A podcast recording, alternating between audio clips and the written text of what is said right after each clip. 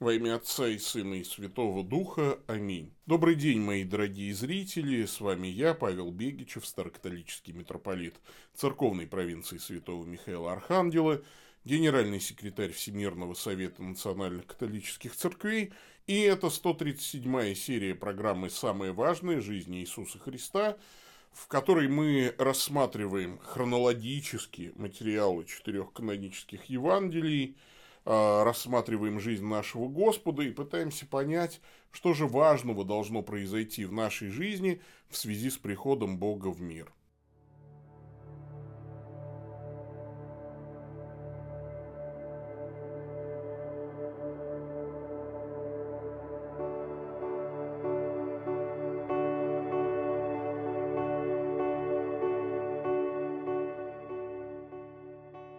Итак, сегодня мы продолжаем читать восьмую главу Евангелия от Иоанна. И Иисус продолжает свой разговор с иудеями на празднике.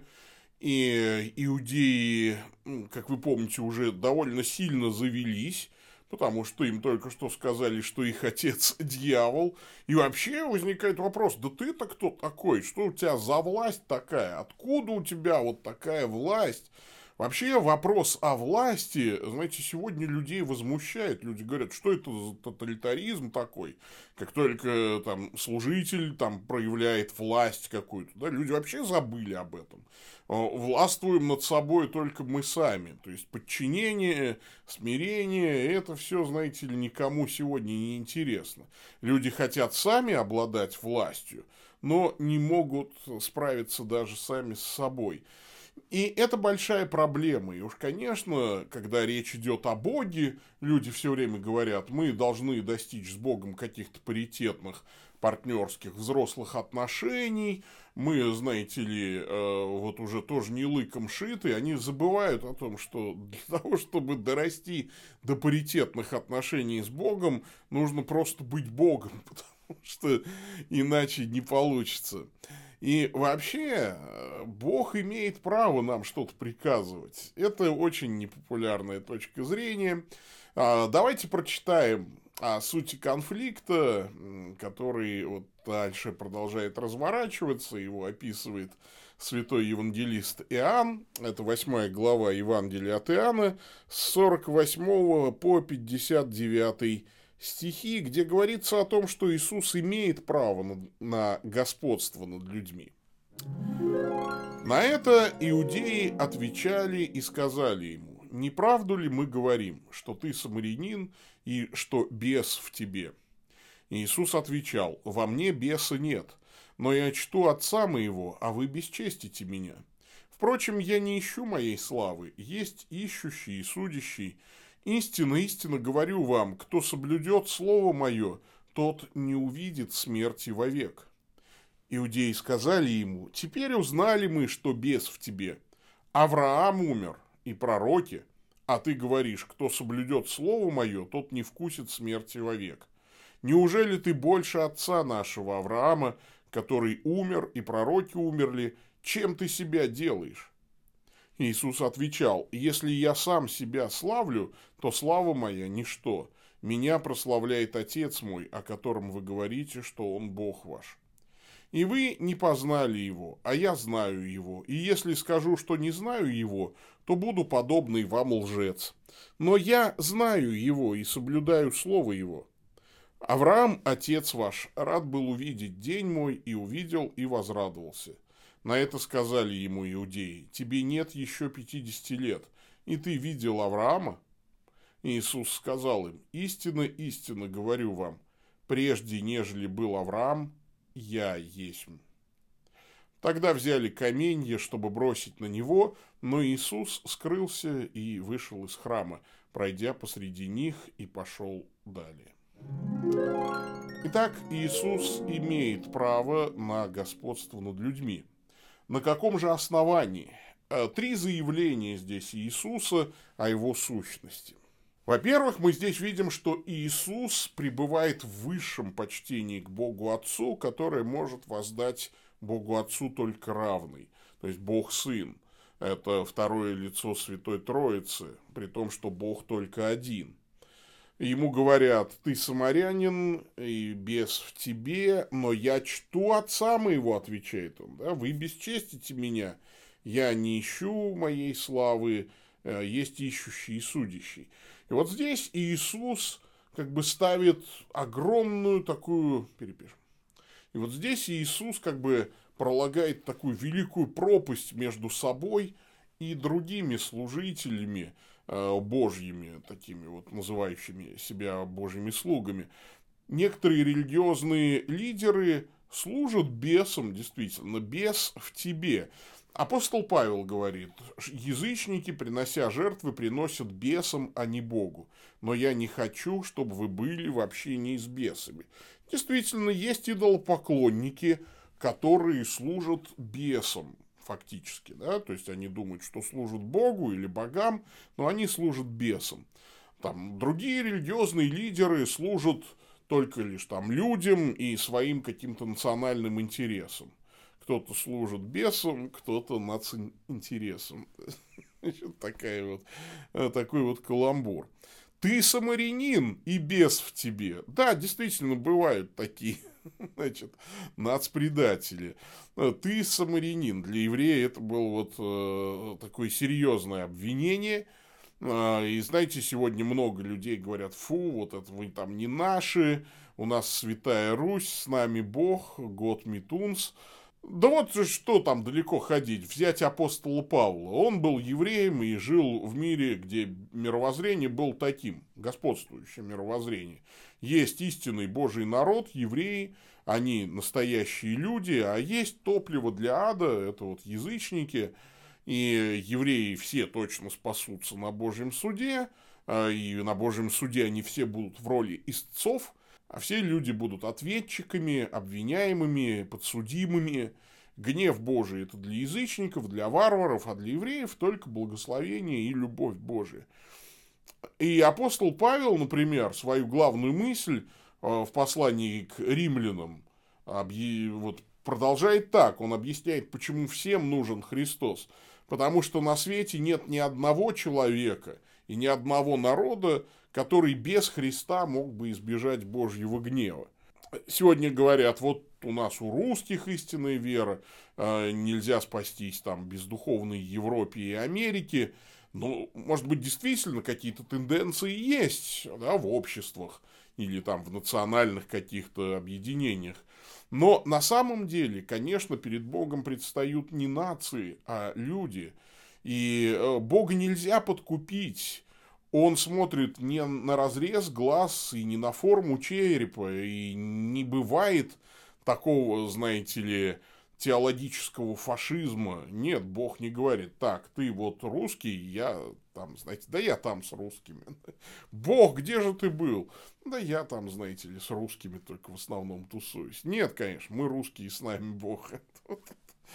Нет, конечно.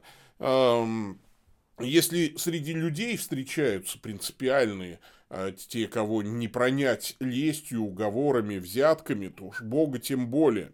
Его нельзя поразить широтой русской души, английской вежливостью, тем более там, или немецкой педантичностью, или латиноамериканской искренностью, или такой вот африканской открытостью и так далее – красота белой, черной, красной кожи там, не затмевает ему глаза.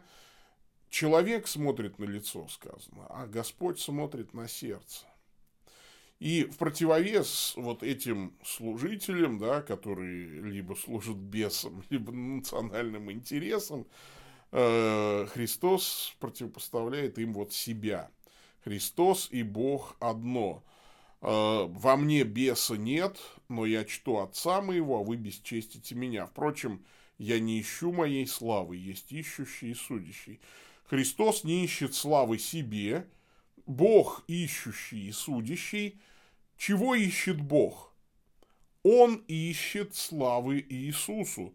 Он судит тех, кто бесчестит Христа. Он настоящий Отец. И вот когда я читаю этот 49 стих – я все время думаю, Ох, не завидую я тем, кто встанет на пути у Отца Небесного, кто бесчестит Иисуса. Я помню, как а, у меня вот есть друг один, друг э, юности моей, и я помню, как на него наехали какие-то гопники, а его отец мне всегда казался дядь Саш такой. Он такой был очень веселый, жизнерадостный толстячок, очень добрый. И вот эти гобники пришли, чтобы моего друга бить, и я тут оказался случайно рядом, и я приготовился уже сам вместе получать. Но тут вышел как-то по, по случайности, вот шел отец друга моего, и он так вот подошел к одному гопнику, взял его так за воротник, так вот отвел к стеночке и что-то ему такое сказал. Я уже сейчас не помню что, даже без мата. Но при этом у него сделались такие глаза у отца моего друга, что эти гопники э, так вот побледнели и ушли. И больше не трогали никогда ни друга моего, ни меня. А, потому что отец за своего сына постоит. И вот здесь Христос говорит, как вы вообще не это, что, бессмертные, что ли? Вы тут начинаете обвинять меня, что я самарянин и бес во мне. Ребята, лучше не нарывайтесь, потому что отец за этим всем смотрит. Итак, вот мы видим, да, что Иисус пребывает в высшем почтении к Богу Отцу – и в высших отношениях с ним, не таких отношениях, как вот эти люди. Во-вторых, Иисус спасает от смерти, он силен спасти от смерти, а это под силу, знаете ли, только Богу. От вечной смерти имеется в виду, конечно же. Истинно, истинно говорю вам, кто соблюдет Слово Мое, тот не увидит смерти вовек. Как же это так? Ну, во-первых, тут вот написано «не увидит смерти». То есть, переход для верующего человека из вот этой жизни в будущую жизнь будет незаметным. Неверующий мучается, видит смерть в различных проявлениях, а христианин видит ангелов Божьих, видит Богородицу, видит Господа Иисуса Христа – никакого страха, он переходит от смерти в жизнь. Что за слово надо соблюсти для этого? Буквально, кто сохранит слово мое, то есть будет послушен слову моему. Это весь нарратив Христа, все его рассказы, все его поучения, все Евангелие.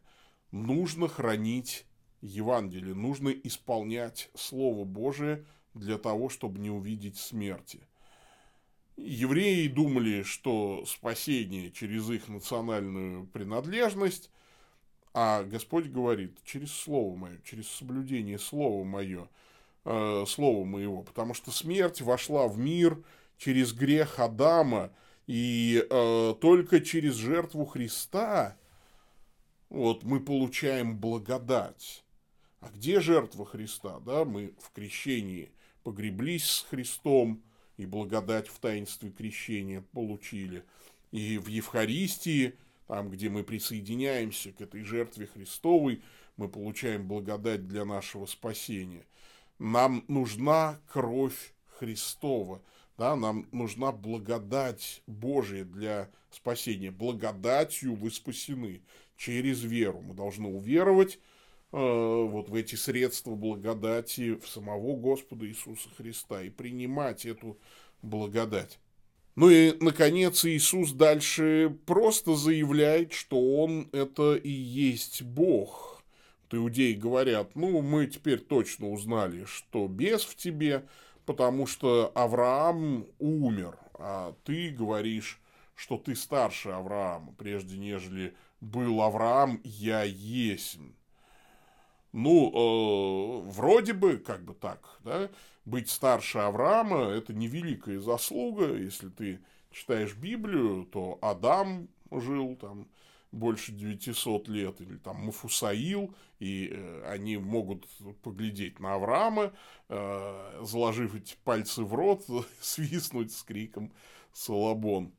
Э, другое дело, когда перед тобой стоит мужчина, и мужчине э, так слегка за 40, и он утверждает, что он старше князя Владимира Красносолнышко, да, в нашей системе, да, ну, типа, а знаете, Владимир Красносолнышко видел меня и радовался. Ты что, с ума сошел, что ли? Э, и вот вообще все последующие слова бледнеют перед яркостью этого отрывка. Иисус говорит, я есть.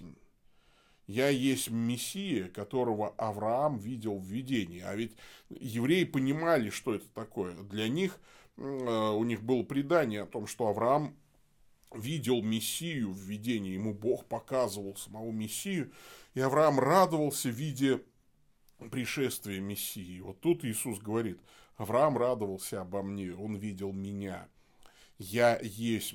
И вот с этими словами «эго и ми», да, то есть «я есть сущий», обращался Бог к Моисею. Хотя тебе еще нет и 50 лет, говорят ему. Как ты мог видеть Авраама? Я есть, прежде нежели был Авраам. Причем он не говорит, прежде нежели был Авраам, я был. Это грамматически было бы верно. А я есть, прежде нежели был Авраам. Я существовал, существую и буду существовать. Я существую независимо от вашей системы координат, от ваших возрастов, от ваших хронологий, от ваших исторических концепций. Я не просто человек, который пришел, пожил и умер, но я вечный Бог, Бог Авраама, Исаака и Иакова, который был до начала времен и всегда есть. И вот в Иисусе этот вечный Бог явил себя человеку. И Иисус говорит, что веровать в это очень важно для спасения, иначе вы просто все умрете во грехах ваших. Если не уверуете, что это я, что я есть, что я есть тот Бог, Яхве, а, то вы умрете в ваших грехах. Над вами уже произнесен приговор за ваши грехи вы уже сейчас осуждены, и каждый из вас, как смертник, приговоренный к казни, должен бы ощущать жизнь, утекающую у вас, как песок между пальцев. Как это помните у Достоевского о гильотине, вот мысли человека, приговоренного к обезглавливанию. Он, наверное, думал дорогой, еще долго, еще жить три улицы остается – вот эту проеду, потом еще та останется, потом еще та, где булочник направо. Еще когда-то доедем до булочника. Кругом народ, крик, шум, десять тысяч лиц, десять тысяч глаз. Все это надо перенести, а главная мысль, вот их десять тысяч, а их никого не казнят, а меня-то казнят. Но вот это все предварительно, на эшафот ведет лесенка. Тут он перед лесенкой вдруг заплакал. А это был сильный и мужественный человек, большой злодей, говорят, был. Так и стучат разные мысли. Все неконченные и, может быть, и смешные, посторонние такие мысли. Вот этот глядит, у него бородавка на лбу. Вот у палача одна нижняя пуговица заржавела. А между тем, все знаешь и все помнишь.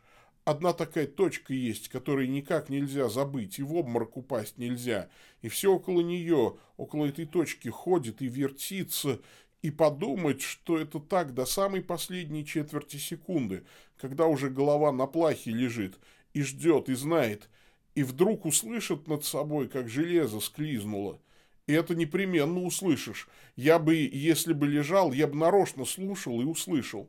Тут может быть только одна десятая доля мгновения, но непременно услышишь. Вот как голову кладешь самый под нож и слышишь, как он склизнет, головой над. Вот эти-то четверть секунды всего и знаете страшнее. Вот живет человек без Христа, вот он живет постоянно вот в этом страхе, и даже не осознавая этого страха, но, во всяком случае, вот в этом риске, он как бы даже видит падающий нож. И я, честно говоря, не понимаю, зачем так жить и дальше продолжается. Кто сказал, что человеческая природа в состоянии вынести это без сумасшествия?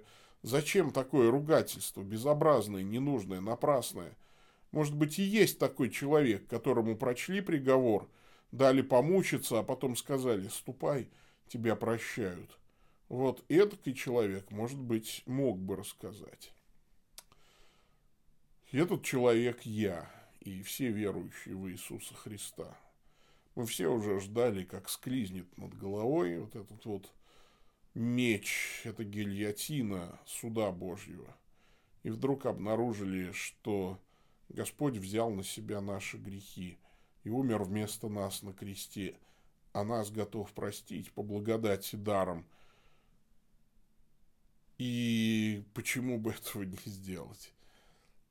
И ощутить полной грудью жизнь, и ветер, и свежесть дня, морозного утра.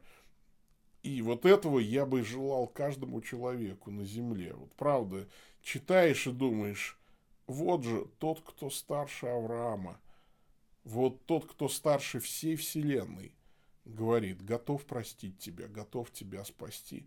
Я вместо тебя пойду на смерть я потом воскресну и возьму тебя с собою в жизнь. Так что ты смерти даже не увидишь. Ты перейдешь от смерти в жизнь. Вот это, знаете, такая штука, ну, просто неуловимая. Я просто, меня вот потрясает то, что некоторые люди это все игнорируют. А ведь так, казалось бы, просто, да? Давайте не забывать об этом. Господь с вами. Да благословит вас всемогущий Бог, Отец, Сын и Дух Святой. Идите в мире. Пока-пока.